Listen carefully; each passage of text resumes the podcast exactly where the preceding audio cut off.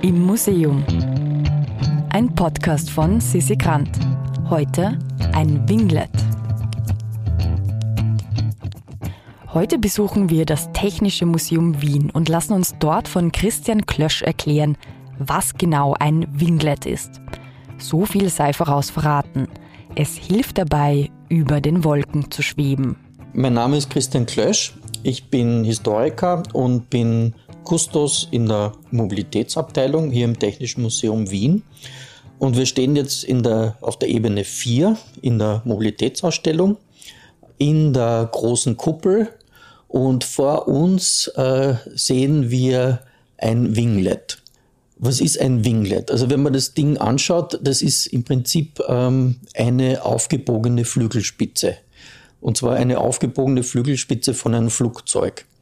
Und diese Flügelspitzen, diese aufgebogenen Flügelspitzen sind eigentlich etwas, was in der Luftfahrt äh, noch nicht sehr lange produziert wird. Den Siegeszug haben diese Winglets, diese Flügelspitzen in den 2000er Jahren erst gehabt.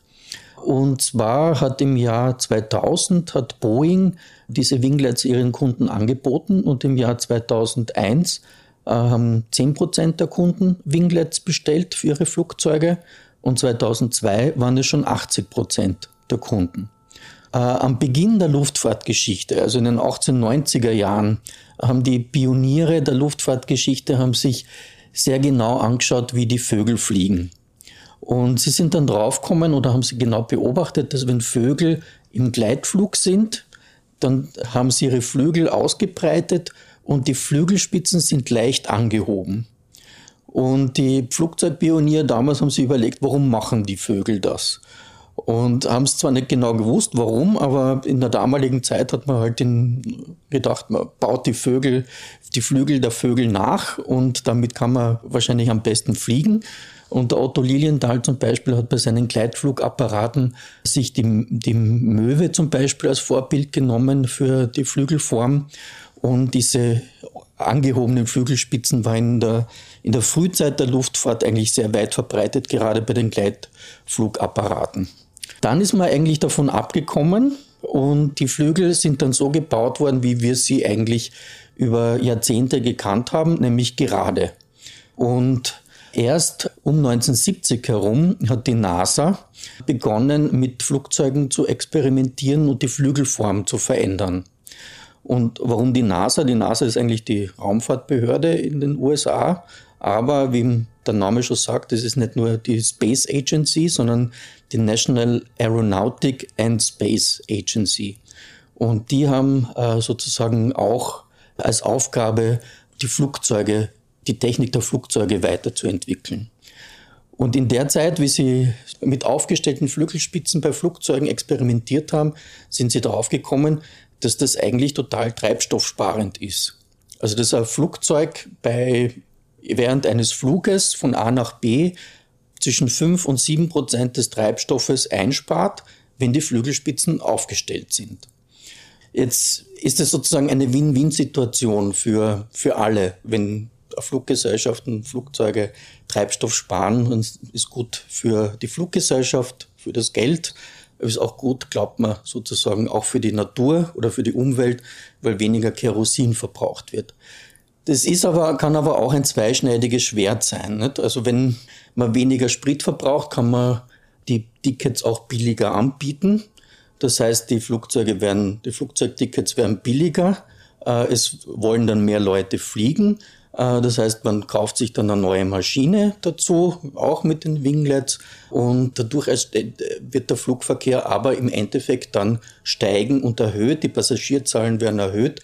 Und der Effekt für die Umwelt geht dadurch eigentlich wieder verloren.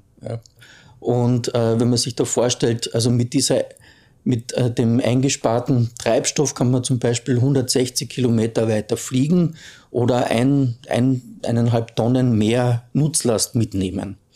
Äh, das heißt, man kann zum Beispiel die Kapazität der Flugzeuge erhöhen, die Sitze enger machen und mehr Passagiere befördern mit der gleichen Treibstoffmenge. Und das ist natürlich für Fluggesellschaften äh, sehr attraktiv. Was noch, abgesehen von der Treibstoffersparnis bei den Winglets ist, ist auch dass sie die, die Luftverwirbelungen verringert. Also wenn Flugzeuge fliegen, dann verwirbeln sie die Luft hinter sich. Und äh, gerade bei den Luftstraßen ist es ja so, dass die Flugzeuge in einem gewissen Abstand voneinander fliegen. Und je knapper der Abstand ist und je höher die Luftverwirbelungen sind, muss man den Abstand weitermachen. Und durch den Einsatz der Winglets werden die Luftverwirbelungen aber geringer. Das heißt, die Flugzeuge können in einem geringeren Abstand zueinander fliegen bei den Luftstraßen. Interessant wird es aber erst sozusagen, wenn in der Nähe von Flughäfen, wenn die Flugzeuge im Landeanflug sind. Da können dann in kürzerer Zeit mehr Flugzeuge landen, weil sie in kürzeren Abstand zueinander fliegen können. Und da ist es natürlich interessant dann auf die Flughäfen, wenn sie in begehrten Flugzeiten, wie am Abend oder in der Früh, mehr Flugzeuge abfertigen können, weil sie in kürzeren Abständen sozusagen landen können oder starten können. Und das ist sozusagen auch noch ein weiterer Effekt bei den Winglets für äh, sozusagen der für Flughäfen äh, interessant ist, weil dann die Infrastruktur auch besser ausgenutzt äh, werden kann. Was wir bei unserem Winglet hier noch als Besonderheit haben, es sind nicht nur die Flügelspitzen nach oben gebogen, sondern es gibt auch noch einen Sporn, der nach unten weist. Und dieses zusätzliche, dieser zusätzliche Sporn ist man draufgekommen, bringt noch einmal etwas über 2% Ersparnis bei den Treibstoffen.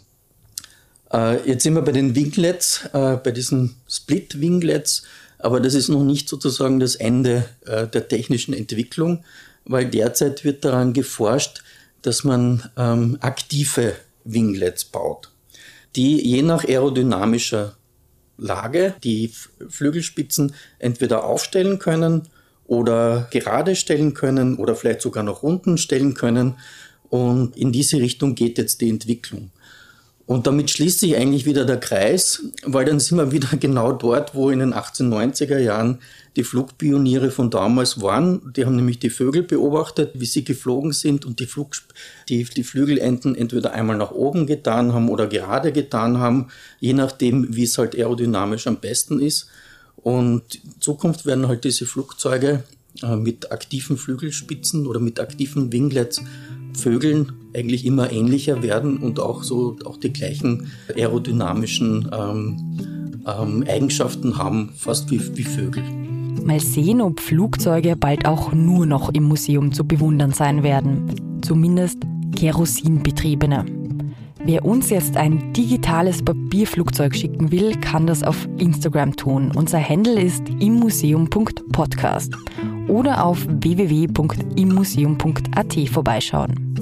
Im Museum ist eine Produktion vom Produktionsbüro Sissi Grant. Musik Peter Schrenzer. Artwork Nuschka Wolf.